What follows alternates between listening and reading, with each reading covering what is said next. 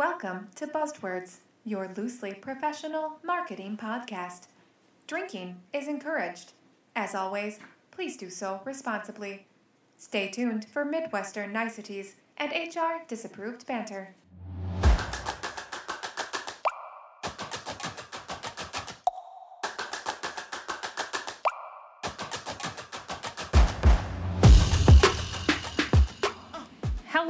Hello, welcome to episode one of Buzzwords. I'm Kelly. And I'm McKenna. And today's episode brings together two of my favorite things in the world, and the two things that I probably spend the most time on in my life marketing and murder. Dun dun dun. So, we're going to be talking about how uh, one of the most recognizable slogans in the history of ever has a more sinister past than people may know. Yes, it was. It was definitely a fun fact to find out, and uh, mur- yeah, murder can definitely attest to that. I think uh, murder murder podcasts are some of your favorite, and we definitely did not have to move a stack of uh, serial killer books off the table before we started this. So No, that's not true at all. Didn't happen. No, but it really is an interesting fact, and I think it proves just that, especially in marketing or in any industry, really, but in marketing, that your inspiration can come from anywhere, even the, the darkest of places. maybe. Even murder. even murder. Yay, murder. Yeah, so I mean, we had a lot of fun with picking this topic and, you know, starting our, our first episode with it. So, uh, as you'll see in the coming episodes of hopefully to come, Many more. many more, um, we're going to have a, a drink pairing with every episode at the top of every episode. Naturally, So, we live in Wisconsin. we have to keep drinking at all times. Otherwise, we wither away into dust. So we will uh, kind of start every episode with what our what our cocktail of choice is. Give you some info. Give you some some recipe info. It's gonna be great. So Kelly, why don't you let us know what we're drinking? Drink day. Ooh. Uh, so naturally, we thought that we should start off with an old fashioned. Not only is it Wisconsin's state drink, uh, it's also Don Draper's drink of choice. Shout all- out Don. Shout out Don, for all Donnie you boy. men out there. Um, yes, so old fashions. Before we get into actually how you make it, you can make it a bunch of different ways. Uh, so you can do whiskey sour to brandy sweets. Uh, sweet and sour refers to the mixer. For those of you who are unfamiliar with drinking too much or uh, Get it together. bartending, get your shit together. Um, so sweet can be normally made with something like Sprite or Seven Up, and sour is either sour mix or squirt. can't can't say not say squirt without laughing that's, that's Squirt. squirt. so uh, the Wisconsin way to do it is uh, brandy old fashioned sweet. I I prefer this way. I know some people don't. I don't. I I actually prefer the whiskey sour. And I'm sorry, but I'm not from here. so do I Yeah, get so a That pass? explains it all. That explains it all. Uh, us Wisconsinites, um, I think most of us are probably brandy drinkers, but for us Wisconsinites, Korbel brandy is kind of like the end all be all. For I would say Old-fashioned. when I do drink a brandy usually old fashioned, it is it has to be Korbel. Korbel, it has yeah. to be, yeah. Um, and because of not maybe because of that, that's maybe an exaggeration, but because of that, Korbel sells more brandy in Wisconsin than in any other state. So if you're ever in Wisconsin and at a supper club or any fine establishment, uh, try try an old fashioned. Uh, so how you get into it? Super easy drink to make. Um, you muddle together a little bit of sugar, some bitters, an orange slice, and some maraschino cherries. Add in your liquor of choice. Today we did brandy with a little bit of 7 Up, and then garnish to your liking. We prefer a ton of cherries because we're children, and it probably comes from drinking uh, Shirley Temples as a child. More sugar, always. more Bring sugar, more sugar. So we made ourselves a couple of these uh, to sip on while we record. So if you're drinking along with us, cheers. Cheers. Nice. Nice. Uh, now that we are uh, getting buzzed, uh, McKenna, let's dive into today's topic. Oh wow, that was a really good segue. You're welcome. Good job. I feel like we've been doing this a while. We're professionals. All right, so you know, there's no doubt that every single person that would listen to this, even though we know it's just going to be my mom, And my mom. Hi, mom. hi moms, uh, both of those people for sure know Nike's slogan, which is just do it. Obviously. And, you know, I do love myself a good Shia LaBeouf meme as well of him screaming, just do it at people, because that was a good time too. Better days than we're having now anyway. So anyway, the the whole the whole point of this episode is that it seems super chill, normal. It's just that's the slogan. But you know, it has a a pretty wild backstory. So in December of 1940, Gary Gilmore, plot like just spoiler right here, shitty dude, real shitty dude. Uh, he was born to a highly dysfunctional family. So, based on his family situation alone, as you'll see in a moment, it is not surprising at all that he had, you know, some issues. Most people who have issues similar to this don't go on to, you know, like murder people, but he did. So, his dad was explosively violent and abusive to him and his three siblings. And not only that, but like literally in the Wikipedia article or wherever, or biography.com or whatever, we'll have citations on the site. We'll figure it out later. But, you know, they literally described his dad as, quote, a petty con man. so put that on your LinkedIn. so he moved with his family all over constantly. So his dad could you know like be a, a, a petty con man. Because apparently you can't stay in one place for long when you're when that's your career Yeah. right when that's your career path. So by the time he's 10 he's already doing some shit that like people are like you probably shouldn't do that. And he's like i don't care. So he kept doing it and committing minor crimes and just causing issues and whatever so he he ended up kind of escalating that in his teens and he commits auto theft. So he gets put into like a boys' reform school or something. Uh, and then once he hits 18, he's just in and out of state correctional facilities all the time. Like more time in jail than out, probably at this point. So then we get to 1976. He just gets released from a prison in Illinois and he goes to live with his cousin Brenda in Provo, Utah. And the the thought of just going to live with someone named Brenda in Provo, Utah, just sounds like you're just gonna go live in a bag of Wonder Bread. Like I have never. that, no. It just sounds so. It doesn't sound like it's going to do him any favors. No offense I don't think to would- any Brenda's listening. This is not a personal attack. I'm Sorry, Brenda. But anyway, you know. So he decides to go live there. And you know what? You'd be surprised, but this is what starts it all. Brenda Wonderbread, Provo, Utah. Anyway, uh, so July 19th of 76, he robs a gas station attendant. And his this gas station attendant's name is Max Jensen. And, and this is in Orem, Utah. So it's pretty close-ish, but far enough away he's not in the town that he's living in. And even though the gas station attendant complies with everything, Gary shoots him in the head twice and kills him. So, not the nicest way to end that encounter. And he kind of goes away. He gets he kind of gets away for the next handful of hours, I guess, because in the the next day, you'll see he's an idiot too. So like that's that's the silver lining of all of this. He's Gary's not even a good criminal. Gary's a bad criminal. And not like in the cool bad, like the bad bad, you know? Anyway. So on the 20th, he he takes his car to the mechanic as adults will find themselves doing sometimes. And he takes his car to the mechanic and gives him all, of his real information. Like shows up to the mechanic and is like, "Hey, my name's Gary Gilmore and I live on this street and here's my car. Can you fix it?" And the mechanic is like, "Okay, sure." So while he's waiting for his car to get done, he decides to just pop over to the nearby motel and rob that too. And when he gets there, the, the motel manager, his name is Ben Bushnell, he's working, and exactly like this poor gas station attendant, he complies with everything, and he gets shot and killed too. And, but this is, the, so this is the stupid, part, yeah. fun, exciting part. During this encounter, Gary shoots himself in the hand because he's stupid.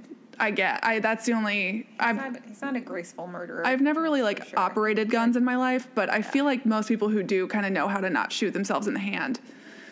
One you- would hope. Uh, one would think. But Yeah. so he shoots himself in the in the hand, and then also he just shot and killed somebody else. So like you know, there's blood, a lot of blood everywhere, and he just goes back to the mechanic to pick up his car. Like nothing had happened. like nothing happened. He's like, "Hey, I'm ready." Nothing and to see here. The mechanic is like, "What?" So the mechanic lets him go, and then calls nine one one immediately to be like, "This guy just left my shop covered in blood with a gunshot wound to the hand. Here's his address."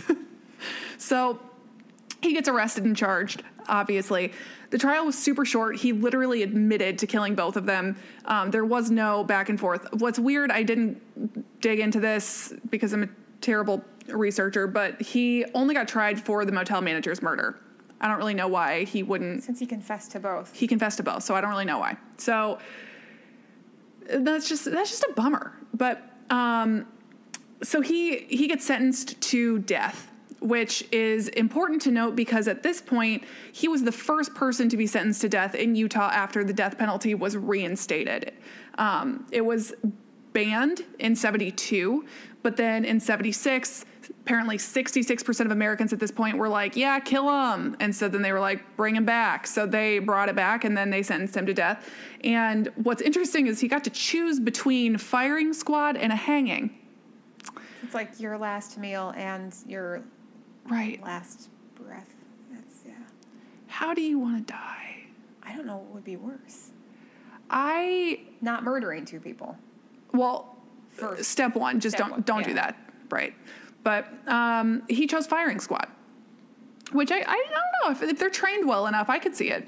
You know just boom you're out you know? I don't know. Headshot.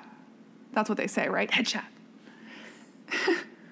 Uh, so he his his lawyers immediately are like no no no no. Right. they we're gonna appeal the shit out of this. We're gonna get you out of it. Don't worry. And he's like no i'm good and they're like no no no we're like we're going to appeal it and he was like okay you're fired and they're like what so the ACLU gets a hold of it. They're trying to get him stays of execution, and his mom is like appealing to the media, begging people to to not kill her son. And he is just not having any of it. He reached out to the media himself to specifically be like, "Hey, mom, I see what you're doing. Appreciate it, but please stop." Um, he tried to complete suicide twice. He went on a hunger strike. He was He was ready to go. Yeah. He was he was basically saying to everyone, if you can't do the time, don't do the crime. like people kept asking him, "Why are you trying so hard to get this?" And he was like, "Because I killed people, and this is what happened." I don't know. So I mean, at least he had that going for him. But so he he finally gets what he asks for. They're they're gonna let him die. And now, if you're still here, this is where it all connects. This is the moment. And so it's a good murdery story, but but why does this have anything to do with Nike and my tennis shoes? Right. Let me tell you. I'm here for you to tell you now. So Dan Wieden of, you know, like Wieden and Kennedy.